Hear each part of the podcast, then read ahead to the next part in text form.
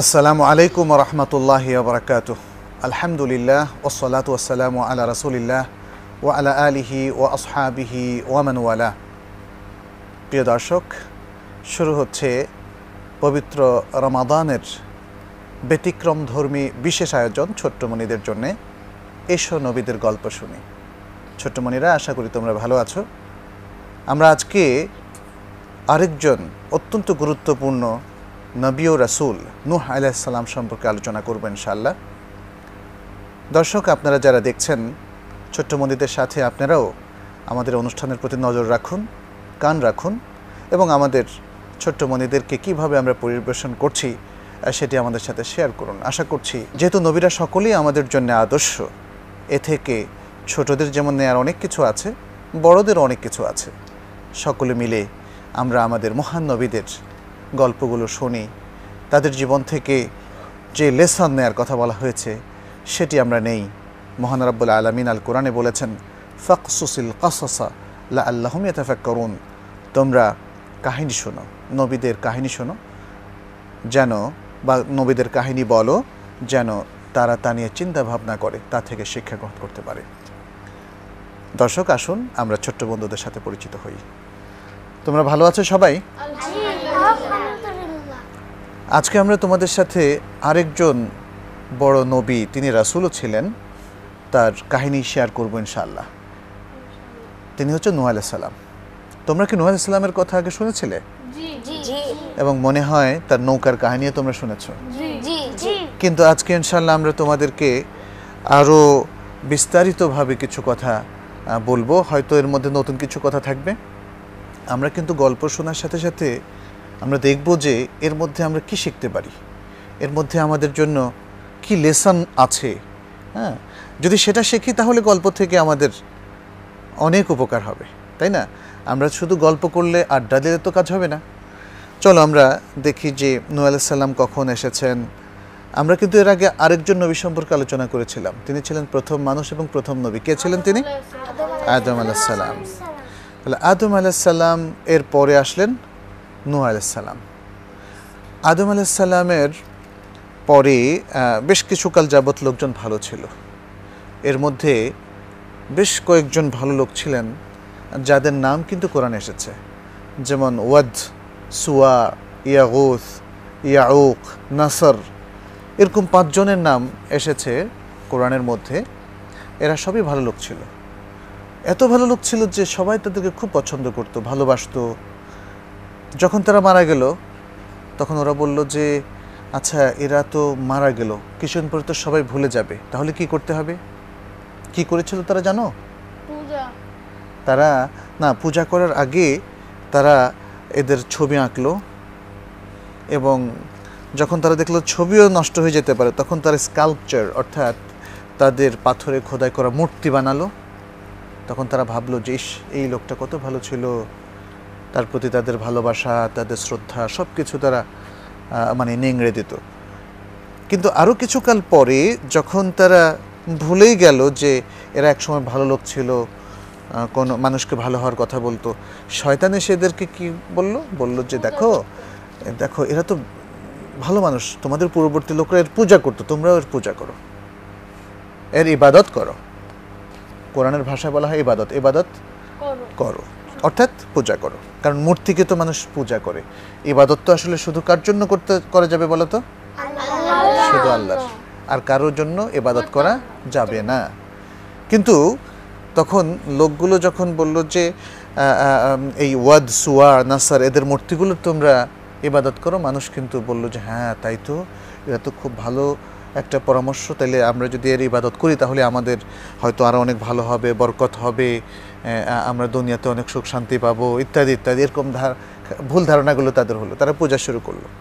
তখন আল্লাহ তালা মুসা আলাহ নু আলাইসাল্লামকে পাঠালেন। তখন আল্লাহ তালা নু আলাইসাল্লামকে পাঠালেন। নু আলাইসাল্লামকে পাঠালেন একটা সুন্দর আহ্বান দিয়ে। আল্লাহ তালা যেমন বলছেন মানে কি দাওয়াতটা, কি আহ্বানটা তিনি তার মানুষদেরকে করেছিলেন? সেটা হচ্ছে এই ইয়া কাউমে আবুদুল্লাহ মালাকুম মিন ইলাহিন গায়রো যে হে আমার লোকেরা কাউম কাউম মানে কি? লোকেরা সম্প্রদায়ের লোকেরা দেশের লোকেরা তোমরা একমাত্র আল্লাহর ইবাদত করো। তিনি ছাড়া তোমাদের সত্যিকার আর কোনো ইলাহ নাই। তাহলে বলো তো দেখি আমাদের ইলাহকে আল্লাহ। আল্লাহ।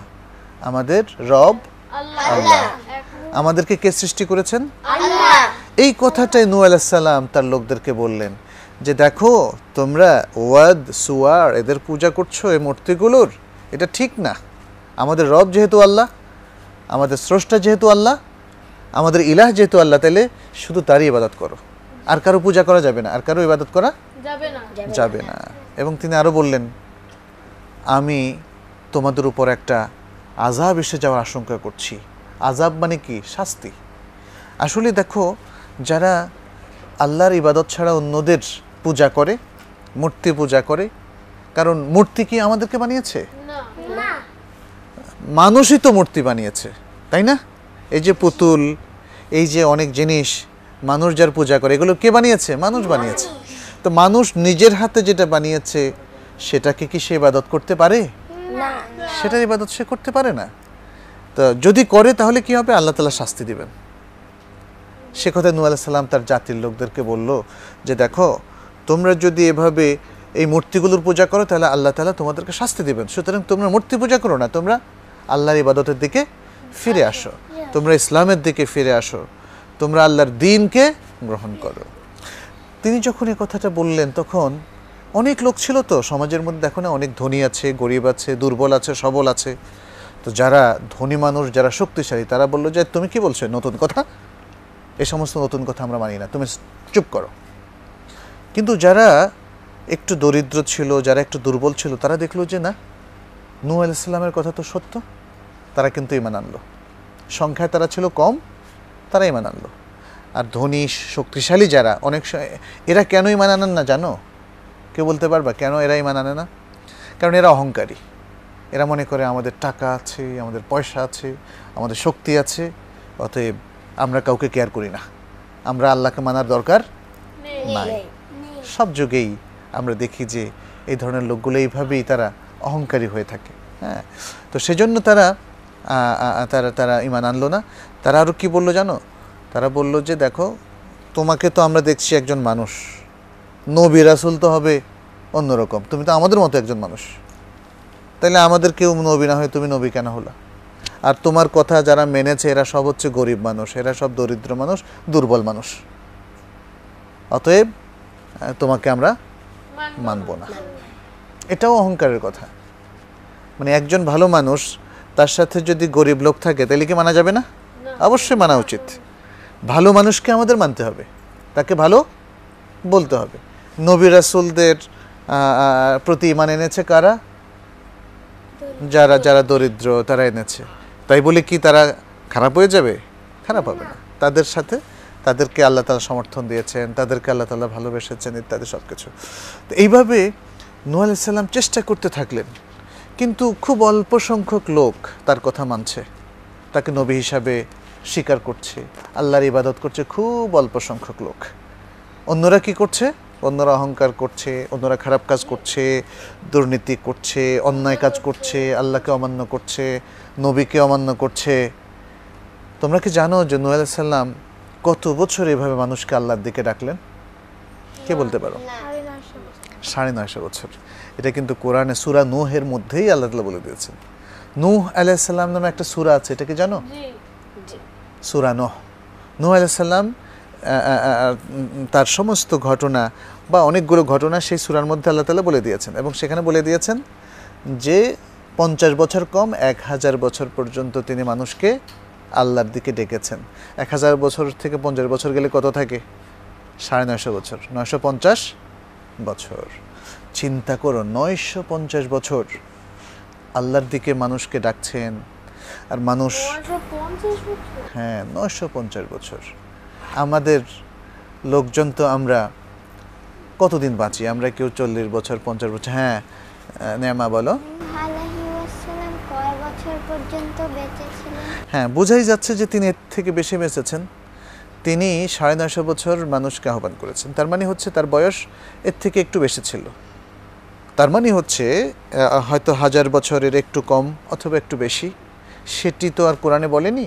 বলেছে তিনি কতদিন ডেকেছেন। তা আমরা একটা জিনিস দেখি যে একজন নবী নবুয়ত পাওয়ার পরে হ্যাঁ যখন তিনি নবী হলেন, তিনি তো আর মায়ের পেট থেকে নবী হয়ে বের হন না। এরপরে বড় যখন হন, তখন আল্লাহ তালা একসময় তাকে নবুয়ত দান করেন। তখন তখন তিনি তার জীবনের শেষ নিঃশ্বাস পর্যন্ত দাওয়াতি কাজ করেন। তাহলে সাড়ে নশো বছর, এর সাথে আমরা তিরিশ চল্লিশ বছর আমরা যদি যোগ করি, তাহলে বুঝতে পারব যে তিনি এত বছর বেঁচে ছিলেন। অর্থাৎ এক হাজার বছরের একটু কম অথবা বেশি। তো আমরা তার সম্পর্কে আরও অনেক কথা বলব ইনশাল্লাহ আমরা একটা ছোট্ট বিরতিতে যাই। দর্শক, আমাদের সময় হলো বিরতির। আমরা যাচ্ছি বিরতিতে এবং ফিরে আসছি খুবই তাড়াতাড়ি।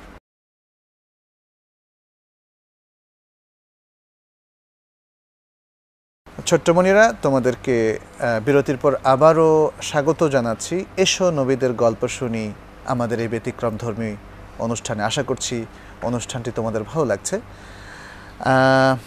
আমরা বলছিলাম এর আগে নোয়েল সালামের আরও কিন্তু কিছু কাহিনী আছে। তিনি অনেক বছর বেঁচে ছিলেন, অনেক বছর তিনি আল্লাহর রাস্তায় কাজ করেছেন। মানুষকে আল্লাহর পথ দেখিয়েছেন, বুঝিয়েছেন, মানুষকে সান্ত্বনা দিয়েছেন, মানুষকে দিনের কথা বুঝিয়েছেন, বিপদে দাঁড়িয়েছেন, তাই না? সব কিছু করেছেন। এরপরেও দেখা গেল যে মানুষ কিন্তু আল্লাহর কথা মানছে না। এবং আরও কি করেছে তারা জানো? তারা আরও বলছে যে, নোহ, তুমি এত কথা বলছো? ভয় দেখাচ্ছ আমাদেরকে? ফাতিনা বিমা তাইদুনা ইন কুনতা মিনাস সাদিকিন। আল কোরআন কিন্তু এটা তুলে ধরেছে জি বলো। নোয়া আলাইসাল্লামের সাথে তারা আসলে বেয়াদপি করছিল তাকে নানাভাবে ইনসাল্ট করছিল অপমান করছিল এবং বলছিল যে তুমি যদি সত্যি কথা বলে থাকো অথবা তুমি যদি সত্যবাদী হয়ে থাকো তাহলে তুমি যে ওয়াদা করছ যে আমরা যদি আল্লাহর পথে না আসি, আল্লাহর ইবাদত না করি, তাহলে একটা ভয়ানক আজাব এসে যাওয়ার আশঙ্কা তুমি করছ, তুমি আমাদেরকে ভয় দেখাচ্ছ, তাহলে ওই, ওইটা নিয়ে আসো। যে ওয়াদা তুমি করছ, যে আমরা আল্লাহর পথে না আসলে আল্লাহ আমাদেরকে ধ্বংস করে দিবে, সেটা তুমি নিয়ে আসো। এইভাবে তারা চ্যালেঞ্জ করল। এটা তো ভালো না। জানো, যদি কোনো ভালো মানুষ আমাদেরকে বলে যে, নাইমা, তুমি ভালো হয়ে যাও বা আহমেদ, তুমি ভালো হয়ে যাও এরপর তুমি বললা যে, না, আমি ভালো হব না। তারপরে আমরা বললাম যে তোমাদের তাহলে অনেক বিপদ হতে পারে, আল্লাহ তালার পক্ষ থেকে শাস্তি আসতে পারে। তোমরা কি কথা বলবা যে, ঠিক আছে, শাস্তি নিয়ে আসেন এটা বলা কখনো উচিত না। কিন্তু নবীর উম্মাদদের মধ্যে যারা তার দাওয়াত কবুল করেনি, যারা দিনের মধ্যে আসেনি, নূহ সাল্লামের কথা শুনেনি, তারা কিন্তু বলছিল যে, তাইলে তুমি শাস্তিটা নিয়ে আসো। এইভাবে বলার পরে নূহ সাল্লাম তখন আল্লাহর কাছে ফরিয়াদ করলেন আল্লাহকে জানালেন যে কওমের লোকেরা তো তার কোনো কথাই শুনছে না।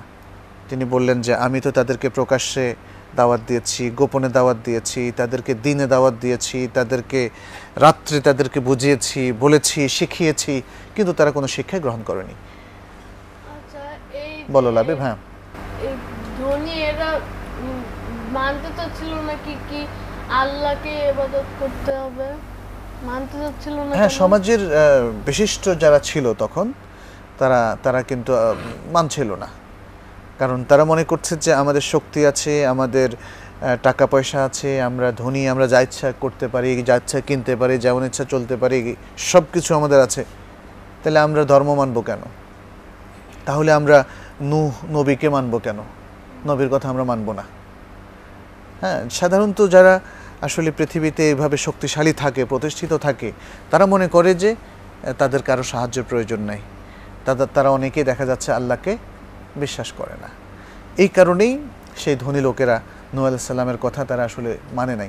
যারা মেনেছিল, তারা ছিল গরিব, দরিদ্র এবং দুর্বল শ্রেণির লোকেরা। তারা মনে করেছে যে, না, আল্লাহ আছেন এবং আল্লাহর প্রতি তারা বিশ্বাস স্থাপন করেছে। তো যখন আল্লাহর কাছে তিনি ফরিয়াদ করলেন যে এই জাতির লোকদেরকে আমি আর আসলে মানাতে পারছি না। এরা আমাকেও ইনসাল্ট করছে, আমার কথা শুনছে না, আল্লাহর ইবাদতের দিকে আসছে না, অল্প কিছু সংখ্যক লোক ছাড়া। তখন আল্লাহ তালা বললেন যে, তুমি একটা নৌকা তৈরি করো। নৌকা, নুহের কিস্তির কথা তোমরা শুনেছ। সাফিনা হ্যাঁ? সেই নৌকা তৈরি করো। তো নৌকা তৈরি করার জন্য আল্লাহ তালা তাকে জ্ঞান শিক্ষা দিলেন এবং আলাইহিস সাল্লাম তার আরও কিছু লোকদেরকে নৌকা কীভাবে সুন্দর করে তৈরি করতে হয়, বিশাল জাহাজের মতো করে সেটা শেখালেন। আচ্ছা লোকেরা কি বলল জানেন? দেখে, কারণ যে দেশের মধ্যে নূহ আলাইহিস সাল্লাম তখন ছিলেন, সেখানে আসলে নদী, সাগর এগুলো ছিল না। কাছাকাছি এগুলো ছিল না, সেটা ছিল মরুভূমির মতো। বৃষ্টিও কম ছিল, কোনো জলাশয় ছিল না। যদি নৌকা কোথায় চলবে? নদীতে চলবে না? নদী বা সাগরে? নদী, সাগর নাই। মানুষ কি করতেছিল জানো? মানুষ বলল যে, আরে, নূহ আলাইসাল্লাম তুমি তো দেখি যে কি উল্টাপাল্টা কাজ করছ। এখানে কোথায় তুমি নৌকা চালাবা? হ্যাঁ? তুমি এখানে কোনো পুকুর নাই, কোনো খাল নাই, নদী নাই। তুমি এখানে নৌকা বানাচ্ছ কেন? খুব উপহাস করতে লাগল তারা। কিন্তু নূহ আলাইহিস সাল্লাম তো জানেন এই নির্দেশ কার কে দিয়েছিল বলো তো আল্লাহ। আল্লাহ দিয়েছেন। তাহলে আল্লাহ যখন নির্দেশ দিয়েছিলেন সুতরাং আমাদেরকে নৌকা বানিয়ে যেতে হবে। কেন সেটা পরে দেখা যাবে?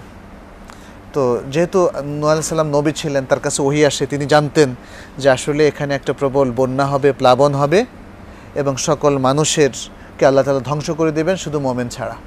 এবং ওই সমস্ত প্রাণী ছাড়া যেগুলোকে আল্লাহ তালা রক্ষা করবেন। নৌকা বানানো শেষ হলো। আর ওরা তো হেসে একদম কুটি কুটি, হায় রে আল্লাহ, এত বড় নৌকা ডাঙ্গার মধ্যে চালাবেন নূহ আলাইহিস সালাম হ্যাঁ? ডাঙ্গা বুঝো? মানে যেটা, যেখানে কোনো পানি নাই, নদী না রিভার নাই। ডাঙ্গা মানে হচ্ছে যে মানে জায়গা আর কি, যেখানে রোড আছে, যেখানে ভূমি, ওখানে কোনো পানি নাই। তো এই পানির মধ্যে, পানি ছাড়া কীভাবে নৌকা চলবে? তারা খুব হেসে কোটি কোটি। কিন্তু আল্লাহ তালা তো জানেন যে আসলে কী শাস্তি অপেক্ষা করছে। তখন সাথে সাথে তিনি বললেন জমিনকে বললেন। আল্লাহ জমিনকে বললেন জমিন মানে মাটি। হ্যাঁ মাটিকে বললেন যে তুমি এবার পানি উচ্চারিত করো। আসমানকে বললেন এবার বৃষ্টি বর্ষণ করো। যখন জমিন থেকেও পানি বের হওয়া শুরু করল আবার আসমান থেকেও পানি এক নাগাড়ে বের হওয়া শুরু করল তখন আর পানি আর পানি পানি যাবে কোথায়? কোথায় যাবে পানি? পানি যাওয়ার যদি জায়গা না থাকে, তাহলে কি হবে বলো তো বন্যা হবে। ফ্লাড তোমরা তো জানো। বন্যা, প্লাবন হবে।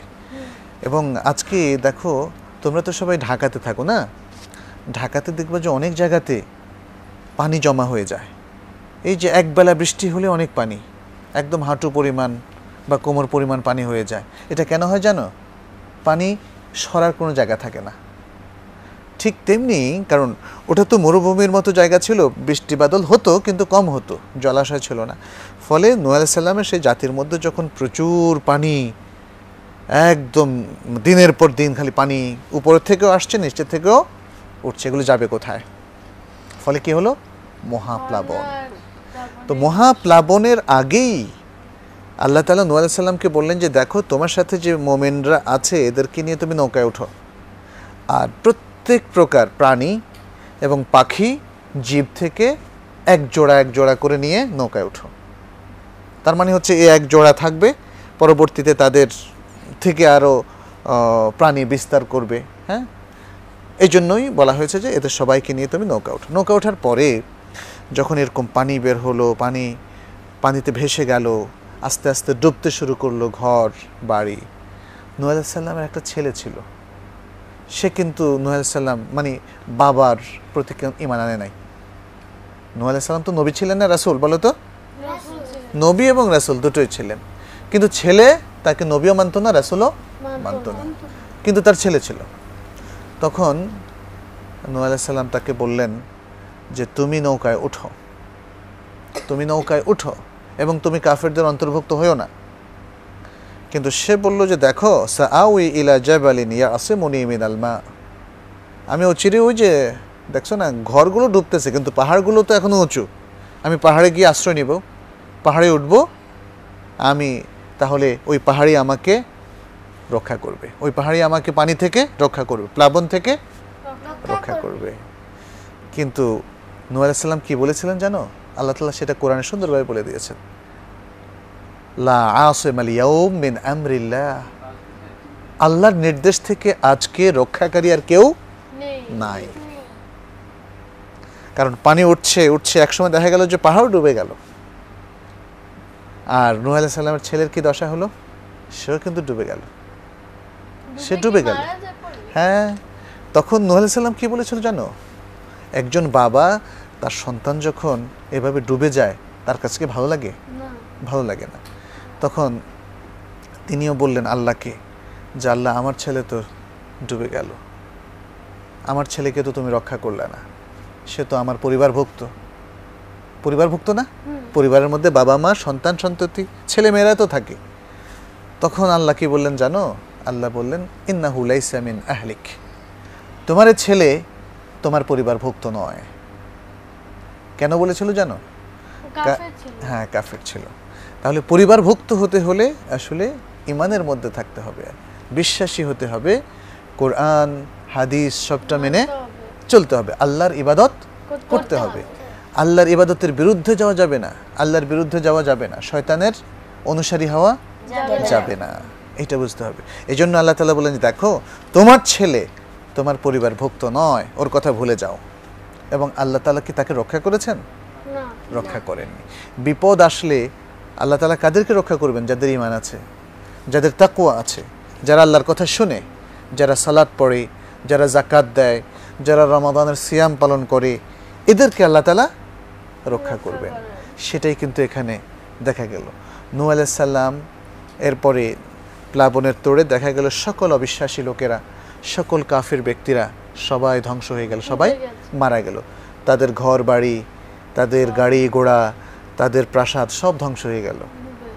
কে ধ্বংস করলেন? আল্লাহ। আল্লাহ। কিন্তু এই ধ্বংস করার আগে তারা ভাবতো যে না আমরা অনেক দিন বেঁচে থাকব আমাদেরকে কেউ ধ্বংস করতে পারবে না আমরা নোহের কথা শুনি না।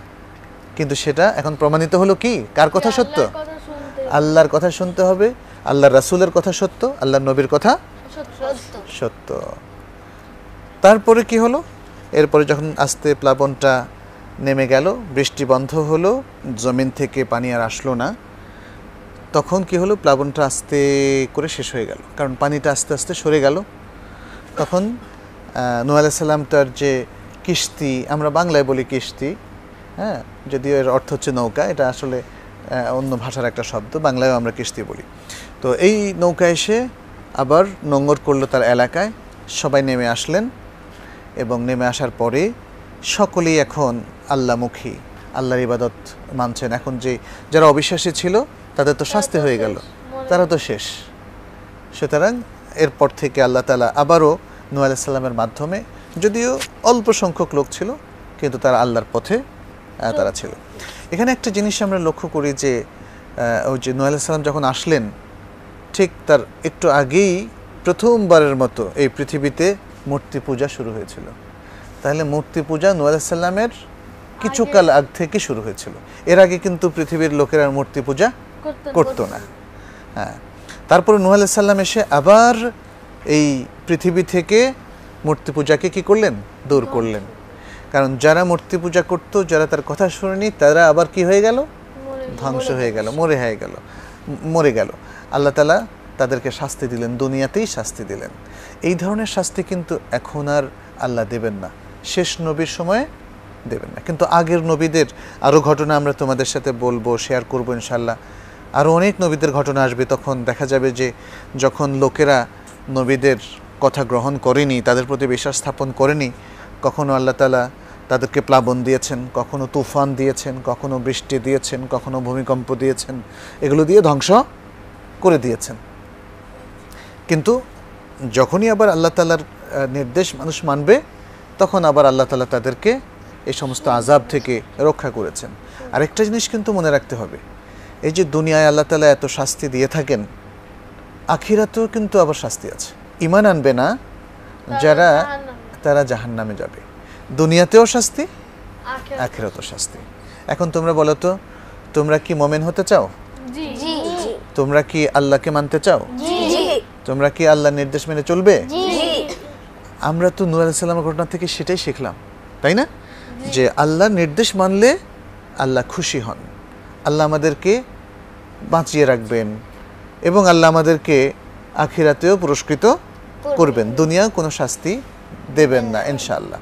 যদিও কিছু কিছু পরীক্ষা হয়তো আসবে কিন্তু আল্লাহ তালা আমাদেরকে সে পরীক্ষা উত্তীর্ণ করবেন। তাহলে আমরা সবাই আল্লাহর কথা শুনব ঠিক আছে? ছোট্টমণিরা আশা করছি তোমরা আমাদের পুরো আলোচনা শুনেছ। এবং আমরা নূহ আলাইসাল্লামের ঘটনা যদিও অনেক বড়, আমরা ছোট্ট করে শেয়ার করার চেষ্টা করেছি, যেহেতু আমরা সময়ের বন্ধনে আবদ্ধ। কিন্তু এর মধ্য দিয়ে আমাদের ছোট্ট বন্ধুরা যারা আমাদের সাথে স্টুডিওতে আছে, তারা কিন্তু বলে ফেলেছে যে তারা আল্লাহর কথা শুনবে, আল্লাহর পথে চলবে, তারা ইমান পোষণ করবে। তাহলে তোমরা যারা আমাদেরকে পর্দায় দেখছ, আসো আমরা সকলেই মিলে আল্লাহর ইমানটাকে আবার তরতাজা করে নেই, ইসলামের পথে চলি এবং আল্লাহর নির্দেশ মেনে নেই। তাহলে আল্লাহ তালা আমাদের দুনিয়ার জীবনটা সুন্দর করবেন এবং আখিরাতে আমাদেরকে মহা পুরস্কার দিবেন। আমরা আশা করছি আল্লাহর কাছে দোয়াও করব। সবাইকে যাতে আল্লাহ তালা জান্নাতুল ফেরদাউস দান করেন। তোমাদেরকে পরবর্তী প্রোগ্রাম দেখার আমন্ত্রণ জানিয়ে আজকের মতো এখানেই শেষ করছি। হাদা ওসল্লাহ ওসাল্লাম আলা নবীনা মোহাম্মদ ওয়ালা আলিহি ও আসহাবিহি আজমাইন। আসসালামু আলাইকুম রহমতুল্লাহ বরকাত